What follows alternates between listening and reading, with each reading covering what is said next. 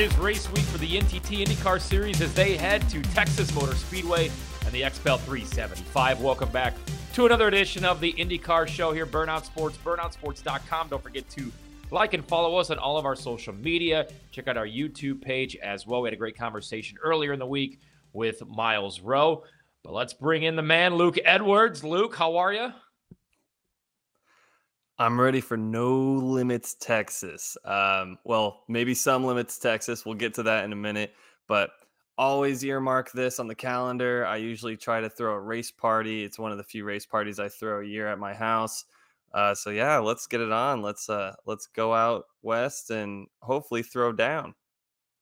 Yeah, we'll talk about some of our favorite Texas memories coming up as well because uh, I used to love in June. It was usually a couple weeks after the 500 Saturday night race. So I do miss them racing at night. We really don't have a, a night race in IndyCar this year. St. Louis might finish uh, barely under the under the darkness, but uh, I do miss it at, at, at, under the lights at Texas. But um, let's just talk about the elephant in the room, Luke. It's what's been talked about going in. It's kind of what was discussed with the test that came up last week and the rookie test is this PJ1 traction compound they lay down to make the NASCAR series, uh, I guess, race a little bit better. And, and, and we know NASCAR kind of controls a lot more things than IndyCar does. It's a lot more money. It is what it is. Anybody listening to this probably knows that.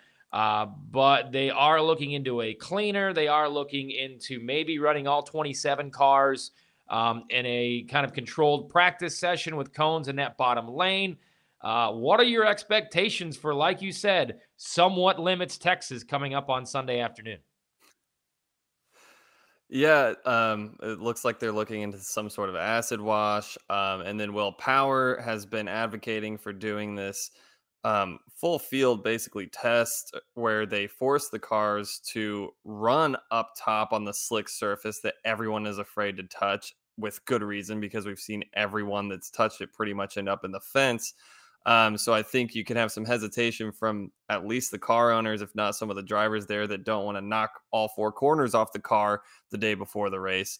Uh, however, there was also that third option that I've seen kind of flying around, and that's that they might take some sort of chain mesh or metal metal mesh and drag it across the PJ1.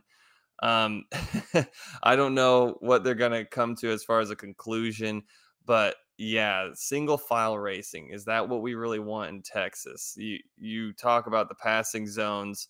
Um, it used to be the entire track. used to run two, three wide in the corners, sometimes even four wide leading up to the corner on the back stretch. It was an essential part of what this race was. The no limits Texas, the the six shooter guns in victory lane. It was all part of that pizzazz and that kind of of your seat action where you're literally holding your breath if your driver is anywhere near another driver the entire race.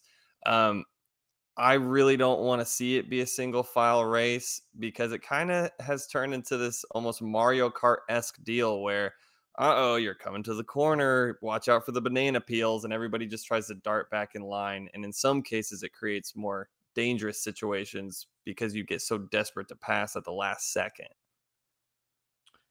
Yeah, and and and really, I think you mentioned Will Power, and I think him and Graham Rahal have been the vocalists to say, "Hey, we need to do this." But then none of the teams want to step up and know that there's a potential and a possibility to wad up a car and and ruin a race car. And we think back to some of the crashes that we had uh, in 2020. I think Texas kicked off the season after the pandemic, and they ended up. I think Sato in a practice session ended up in the wall. Maybe even Alex Palou. I think Sato actually sat that race out and then Rosenqvist going for the win over Scott Dixon, his teammate at the time, ends up crashing out as well. So um, I don't know what they need to do, but but I'm with you. I want to get back to some good racing where it's not just the only the only passing zone is the dog leg on the front straightaway or the backstretch. We saw a lot of guys throwing blocks from the from pretty much the wall down the backstretch all the way, you know, into somebody's RV there in the infield. So race control is going to have their hands full this weekend, and I don't know if you got to go back to the days when we were in Little League and you literally brought the John Deere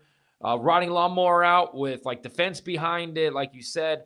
But I really hope that that that something happens to where it, it you could stay too wide in the corners and you can make those moves because um, we have seen some daring moves, but you're on edge because it's like going up there and being on ice skates, um, basically for these cars. So hopefully they figure something out. That's still to come once they get to Texas and arrive there on Friday morning. But as always, um, you know, there's there's a lot that goes into a race weekend, and I think of utmost importance this weekend, Luke, is, is where you qualify. The last six winners of this race all started inside of the top ten. The last four winners started inside those first two rows. Um, you know, pit selection and such. But but how important is it this weekend, Luke, to qualify up as far towards the front as you possibly can? Absolutely. I think you got to be in those first uh those first 3 rows. So in your top 6 is where you're probably going to find your winner, short of all of them having some sort of calamity in the pits. Um, so I think number one priority is qualifying. It's going to be kind of like a Formula One weekend where you've got to tune into qualifying, um, see how your favorite driver does. And then, second to that is pit stops because this entire race is going to be all about track position. Um, I think if anyone pits in the top 10, I hope that broadcast booth hones in on it, make uh, make light of the pit crews. These guys could be the real make or break moments in the race. You can have your heroes right there, changing your tires and fueling your car. Um, and like you mentioned before, I think you were talking about the blend line, and you saw some action there last year as well because you're trying to get up to speed and uh, and get back up on that banking too. So yeah, those are the two things I would be looking out for all weekend is qualifying position and then how your pit crew is doing. Yeah, pit crews and spotters certainly don't get the credit that they deserve. I mean, I know the driver, the first thing he thinks is the team, but but of utmost importance this weekend because as you mentioned, that blend line coming out on the back straightaway just off of turn two you know, we've only seen an average, we, we only saw three cautions in race two last year. The last five races have an, had an average of only three cautions. So, like you said, it could come down to fuel mileage. We are definitely going to see green flag stops. Can you get in, hit your marks, and get out, and then blend with somebody charging behind you? Because you, you know, as a driver, and obviously I've never done it before, but I could only imagine when you're in that car and you're coming off pit road, you know that you're in the lead, and that guy who's in second or is is charging hard off too you're going to push it. Um, race control is going to have their hands full this weekend um, because, uh, as we mentioned, there's going to be a lot of blocks that that that happen, and a lot of those come and just defending your position because you're not quite up to speed after merging back after a green flag stop. So, so much to look for coming up this weekend down in Texas. Uh, again, we'll have you covered here, burnoutsports.com. Uh, follow our Twitter handles, Instagram, Facebook, and YouTube if you don't mind. All right, Luke, uh, rookies. Let's break down the rookies in the field coming up this weekend. I know everybody is excited to see oval rookies in Jimmie Johnson and Romain Grosjean. Um, a rookie has scored a top 10 finish in four straight Texas races. Um, obviously, McLaughlin had a second attempt, uh, but was had a double weekend of top tens last weekend, or excuse me, last year. Uh, the rookies this this weekend. Who are you looking to impress the most? Well, I mean, all eyes are going to be on Grosjean and Johnson, who's going to come out on top. And I've been kind of researching a little bit of their team experience. Obviously, Grosjean has a lot of good uh, data under his belt with Andretti. But looking at Jimmie Johnson, who has won at Texas seven times, granted in a cup car, but it's got to carry some moxie to have your name on that victory lane. And mm-hmm. you look at his teammates. You have Tony Kanaan, who won a race there in 2004, and then with the second place finish in the second race of that same year, clinched the championship. Um, you look at Scott Dixon. I mean, in 23 starts, Scott Dixon has five wins and I want to say 10 top tens. Um, and he's completed well over 90%, 93% of the laps at Texas. So he not only knows how to win, how to stay up front in every type of IndyCar there. Um, he's won twice in the current formula with the Aero Screen cars in, the turbo era. Um, he's won three times. Um, so I just think that experience in that pit box is going to mean so much between the two of them and we've seen a lot of IndyCar drivers um, or or IndyCar competitors that have come from NASCAR full time learn how to handle an IndyCar and oval pretty quick, um, almost at a surprising, alarming rate, like with Kurt Busch in the 500, maintaining position in the top 10 in uh, 2014. Um, so you look at that, you look at the experience with Kanaan and Dixon helping out him. I think I think he's the guy that's going to surprise a lot of people there. Yeah, and 27 cars on the entry list coming up this weekend, as we know. Ed Carpenter returning to the cockpit for the first time this year, and the first time in the number 33. Um, obviously, Tatiana Calderon is not running, so J.R. Hildebrand. It was announced earlier this week. Um, but as we mentioned, the importance of pit boxes that this is going to be uh, a crammed up track. I think with 27 cars out there, you got to be patient, Luke, because if you're if you're a leader, and you, as you mentioned earlier in the show, if you're in the top five, top six, it's pretty much where you probably stay all day. Uh, importance of patience to be able to get through traffic because I think we're going to see a lot of uh, a lot of um, lap traffic come up and be a factor for the leaders this weekend. Yeah, this is going to remind us, I think, a lot more of a Phoenix IndyCar race. Uh, pick your era because Phoenix has always been about weaving your way through the lap traffic. Can second mm-hmm. place hunt down first place going around lap cars? So, communication between the spotters is going to be key. Uh, communication and, and hitting your marks, like you said, not only in the pit lane, but also getting down out of the groove, is going to be really important. And uh, you mentioned Ed Carpenter Racing. This is the first time outside of the Indy 500 that they're going to have three cars. So, what is that going to look like? Are they going to be spread thin? Is there communication and the uh, and the execution going to be there for all three of them to be successful? We know Conor can be pretty strong on an oval. Ed obviously strong on ovals. Uh, Rinus too. Rinus has been running up top, and uh, uh, he's fully back from his injury, as we've pointed out a couple times. But yeah, I think that's uh that that's something to look for. With Texas this week, as we mentioned, um, there has been rumors that this could be the last race down there. Uh, Milwaukee has kind of emerged as maybe a replacement. Do you think that this could be the last time we see IndyCar at Texas? Man, it does kind of feel like a farewell, doesn't it? It, it mm-hmm. almost feels like a send off that none of us wanted. Um, I think so. And, and one of the trends that I've been noticing on social media lately, if you follow, you know, your favorite teams and drivers, so on, um, you typically kind of get your answers uh, in between the lines. So, one example would be when they did the polls and all the teams and drivers participated and they were like what tracks do you want to see on the schedule and an overwhelming amount all said milwaukee. I, you had team owners bobby rahal um, saying milwaukee.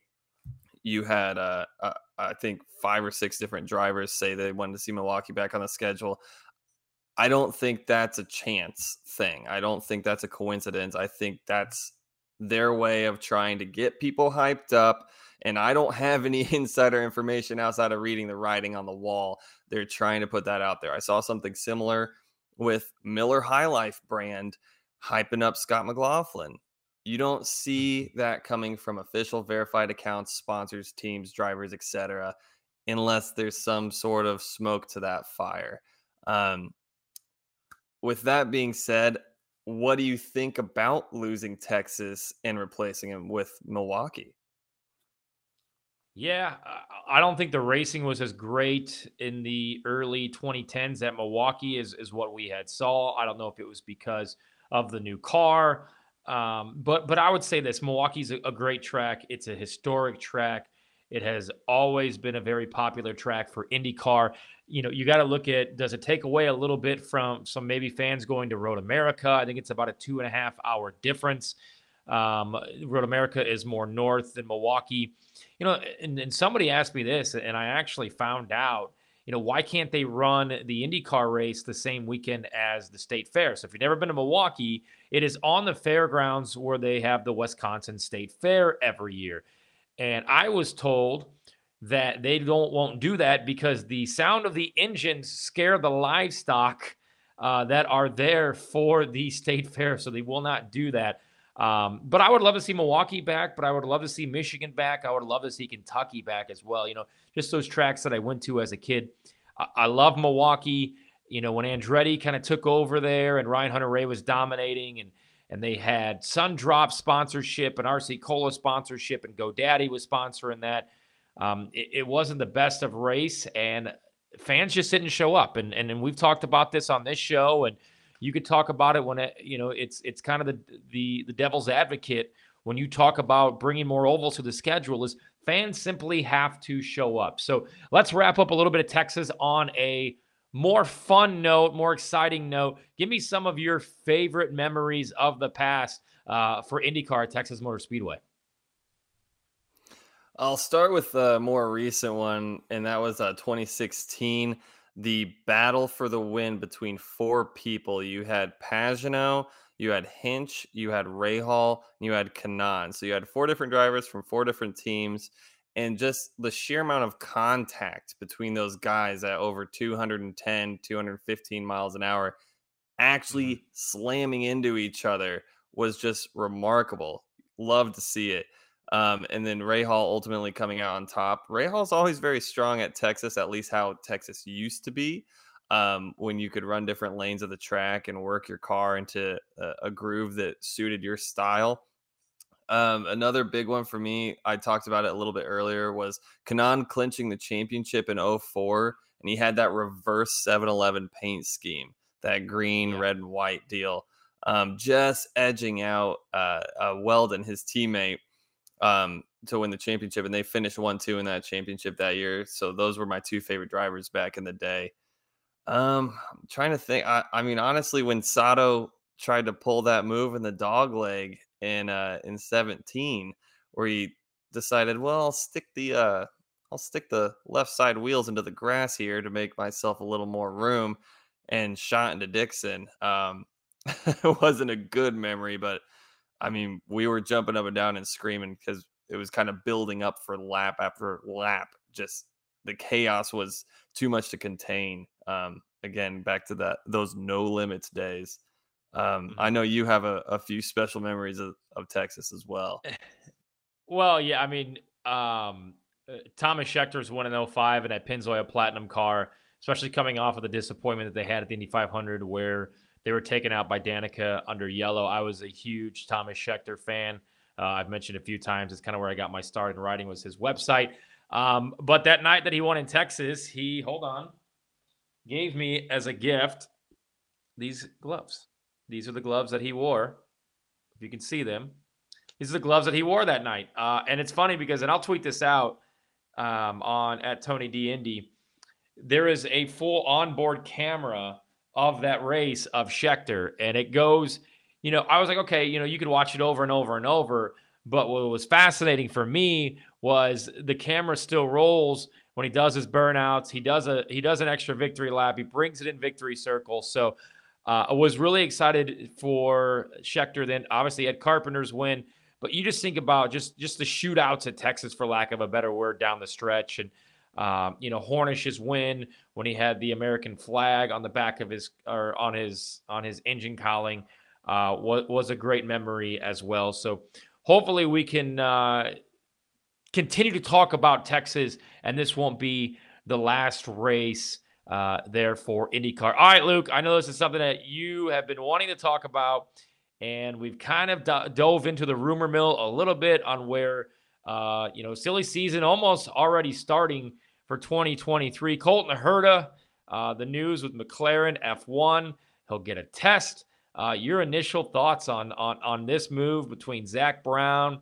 uh, and and Colton Herta's camp uh, to get him into a cockpit hopefully by season's end. Well, uh, uh, right off the bat, just look at where we've come in IndyCar racing in the sport.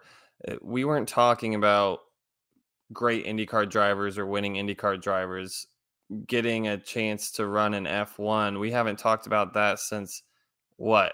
Juan Pablo Montoya, and that was during the split era. So, um, pre split, you're looking at Jacques Villeneuve, this is huge. I mean, if IndyCar drivers are getting noticed by F1 teams, then F1 fans are noticing IndyCar.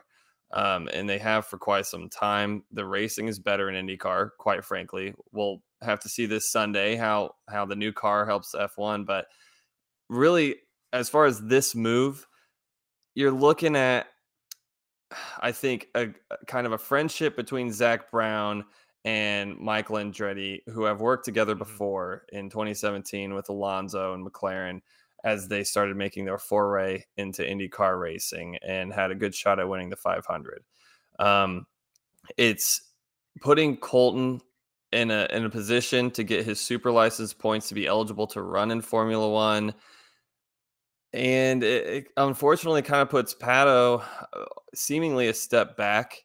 Um, they were going to use those FP1 opportunities to try to gain um, him a spot, to try to get him a super license. And he needed, I think, a few more top three finishes in IndyCar to, uh, in addition to that. So is he essentially taking all that guaranteed FP1 time away from Pato O'Ward? It kind of looks like it. Now, does that mean that McLaren is going to be looking at Herta? That I'm unsure about because you also have Andretti kind of vying for a 2024 Formula One debut with their own team. Yeah, and and then the dominoes start to fall for IndyCar. You know, it's like, okay, is Rossi going to be leaving at the end of the year? And if, and if Pato is gone, does he move over to McLaren? Does that open up a spot for somebody like Kyle Kirkwood to take over? Is maybe Christian Rasmussen ready to go, or maybe even Maddie Brabham, as we saw, who um, won the first lights race. So, so there is a lot that I think uh, comes down and, and and honestly, this is kind of the first domino to fall a little bit because, as you've mentioned before, there's smoke, there's fire. Andretti wants to go to Formula One. I think Gainbridge wants to back that as much as they can, and Gainbridge wants Colton Herta uh, to be in that car. I mean, I'm sure it'll be a two-car operation. And you mentioned this too, I think on the last show, Luke, is do they take Grosjean with them? So there is just so much that kind of goes into this um, that as IndyCar fans, I think we all feel the same. Like, hey, we don't want to see Colton go or or Pato go, but you know, this is a once in a lifetime opportunity, and you know, hopefully, there's a lot of success that comes, especially for Herta, because we haven't seen an American have a lot of success in Formula One in the last, I don't know, 25, 30 years, if not longer. And with that being said, too, it's like, okay, you can always come back and run another eight to 10 Indy 500s. These are very, very young guys that are going to go make this jump. So you have to make that jump if you get the opportunity to do so. All right, um, this is this came down earlier this week to Luke. NBC will have post race coverage on Peacock. Um, you preached about this, I think, in maybe the opening episode of being able to show the podium, being able to show the celebration, interview more drivers. They listened to you, Luke. Uh, your thoughts on Peacock now having a little bit of a post race show? It looks like it's going to be somewhere around 25 to 30 minutes. It was obviously all me. So you're welcome, everyone. indeed, indeed. Um, yeah, it it just it, it doesn't make any sense to have any sporting event. Like what sporting event have you ever watched where you watch the teams go to battle or the the players go to battle, somebody comes out victorious and then you have a loser and then it's just golf. I mean, it, it's just bizarre to me that we thought that this was sustainable and that it was allowed to go on for so long. Um, yeah, I want to not only hear from the winner, but I want to hear from second place. I want to hear the guys in the booth break it down. Like it's only as big of a deal as you make of it. If you ran the Indy 500 and had the same sort of coverage around it, eventually it would start to not seem that big of a deal as generations passed on and new generations came up. So if you make a big deal about winning a race or losing a race, that means that it matters. Just like showing the podium, I can't tell you how long I'm getting flustered even talking about it. How many years before I even worked in the sport, I was like, why do they not make a big deal about victory lane? Why do they not make a big deal about the podium? And then you might see a picture of it later on individuals' social media channels.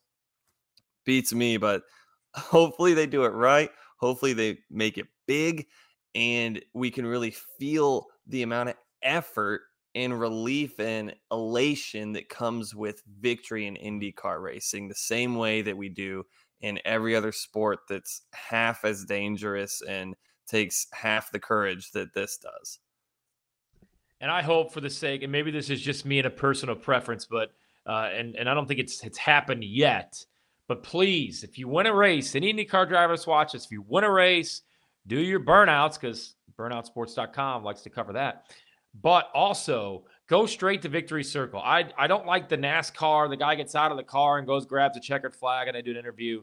Then they grab an interview five minutes later in victory circle. I think I like to have that pure emotion. First time out of the car, your crew's around you celebrating. But but yeah, as you mentioned, great for great for Peacock. Um, it really makes if, if you didn't already think it was a value at five bucks, which it certainly is, um, it brings more value to um, your purchase. I hope they don't jack the prices up by four or five bucks because of this. And I hope that fans will tune in. I hope that this means that fans will pay for Peacock and then tune in to watch this because, you know, everything is watched from directors, from executives, the series, NBC Sports. They're going to look at the numbers and say, okay, this was worth it for us. Let's continue to do this. Or, ah, you know what? Kind of like ovals, people didn't show up after they said that they were going to and wanted to.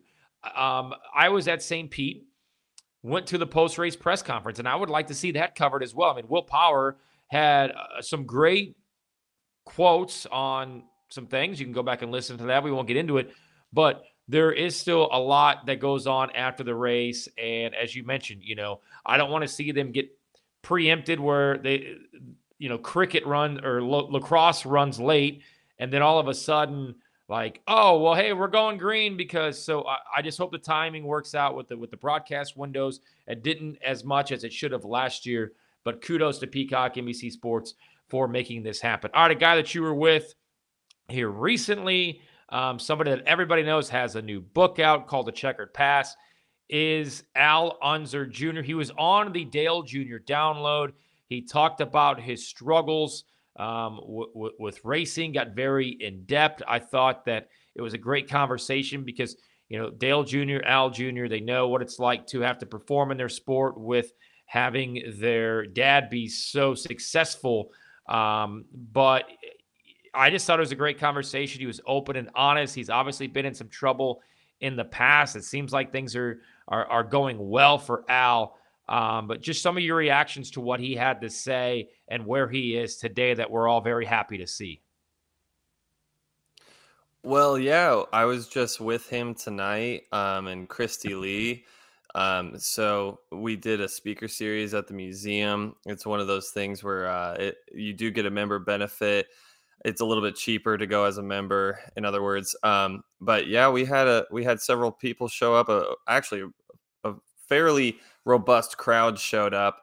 Um, everyone's eager to hear about his book, and I'm sure that the book, like he said, is kind of therapeutic for him.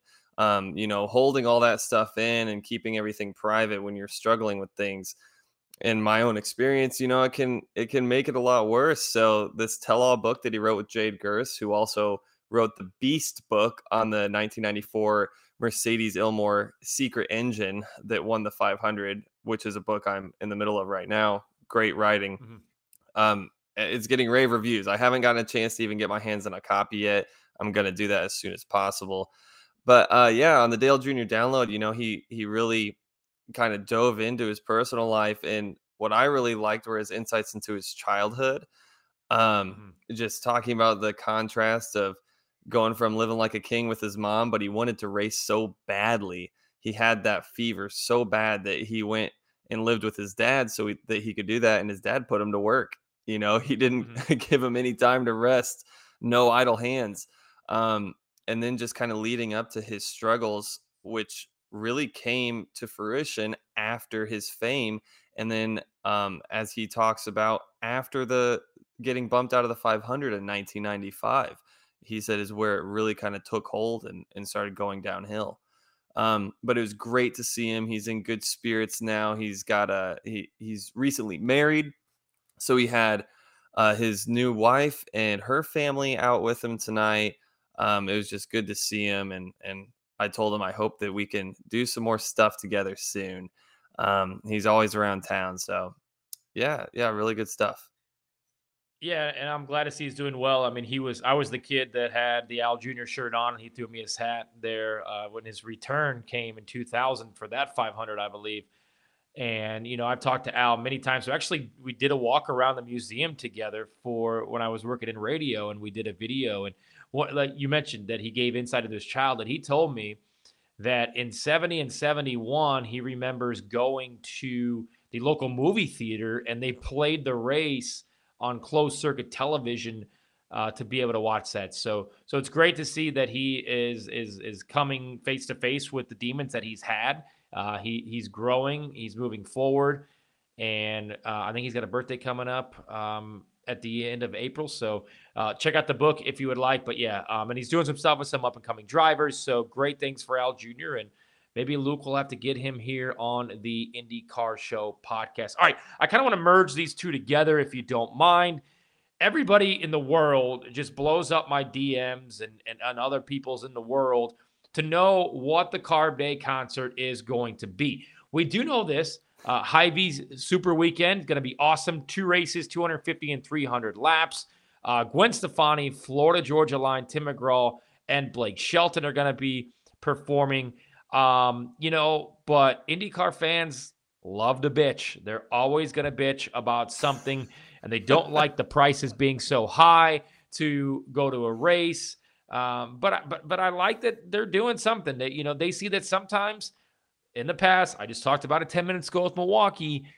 People don't show up, uh, so we'll just see what it does. But but I like having these big name concerts involved in racing. And if Blake Shelton, who's got like 30 billion Twitter followers and Instagram followers, tweets and posts about that, holy crap! How is that a bad thing? I'm sorry that that that that Jim over in Speedway had to pay an extra 25 bucks for his ticket. I understand that times are tough and gas is really expensive, but you know these corporations, these sponsors, they want the most of their value uh, and the money they're putting into it. So I am totally okay with this. Um, your thoughts on just Hy-Vee kind of stepping up and bringing the Super Weekend and bringing some uh, brand name, I think, recognizable figures to perform concerts and be there and take it all in. Yeah, we talked about the whole is B2B the right way to be for IndyCar um, uh, I guess it was about a week and a half ago on the last show. And Hy-Vee is really standing out as that front runner that's like, listen, we can still do the tried and true method of getting these people's names out there, getting the athletes' names back in the public eye. Like they have the cardboard cutouts everywhere, all over their stores. Keep doing it. Just keep doing it. And now we have social media. So, yeah, bringing these. Uh, I, I do have one question. Is Gwen Stefani married to Blake Shelton? Yes, yes, yes. I believe they met That's on one of because those. I mean, Well, I, I was she really, was uh, married my to- hopes were up to meet her. Well, you could still meet her. You just might have to, you know, pick your tongue off. I just can't marry her. That yes, but I, I, Yeah. I'll, I'll say yeah, and and obviously I think um, Blake still does a show on NBC and Gwen's on it. I don't know. I don't watch that kind of stuff, but Yeah. but I love it. Look, I think that they're going to blow it out this year for Carb Day. I've, I've, I've heard rumors of Kiss. I've heard rumors of Red Hot Chili Peppers. Either way, those, I don't know why I said it that way, Red Hot Chili Peppers. Uh, either way, those are big names. And I think that the Speedway is going to have a huge name on the Carb Day concert because they've already moved that, that Saturday concert down to a different venue downtown, which I think is great. Helps a lot of the workers, the track people that clean it up that are there, you know, oh, we're going to give you this big concert. And then, oh, by the way, you're going to go home and sleep for four hours and come back and it's the biggest sporting event uh, in the world. So, so I like what they're kind of doing. I hope that means it's going to be a bigger Friday afternoon when it comes to carb day. But everybody all the time, Luke, I'm sure you get it. They always mention, oh, what's going to be the carb day concert? Who's it going to be? Uh, we will see the XPEL 375 coming up just after 12:30 Eastern time on Sunday. We'll have you covered here, burnoutsports.com. Uh, don't forget to check out the latest show, well, the one before this, which is with Myles Rowe. Uh, we appreciate his time. That was a great conversation. If you haven't caught up on that, be sure to do so. Luke, give them your Twitter account so they can follow you throughout the weekend as uh, we follow along this race coming up on Sunday. Yeah, my brand new Twitter is uh, Luke Edwards Indy. Same with my uh, Instagram as well. So I'll be active on Twitter during the race. Be sure to give me a follow. Don't look at my follower numbers yet. It's like it's really sad. We're getting, we're getting we'll there. get there. We're getting there. We're getting there. It it it takes time. That is for sure. All right. Thanks again for listening to the IndyCar show here, burnoutsports.com. Tony Donahue, Luke Edwards. Enjoy the race coming up this weekend.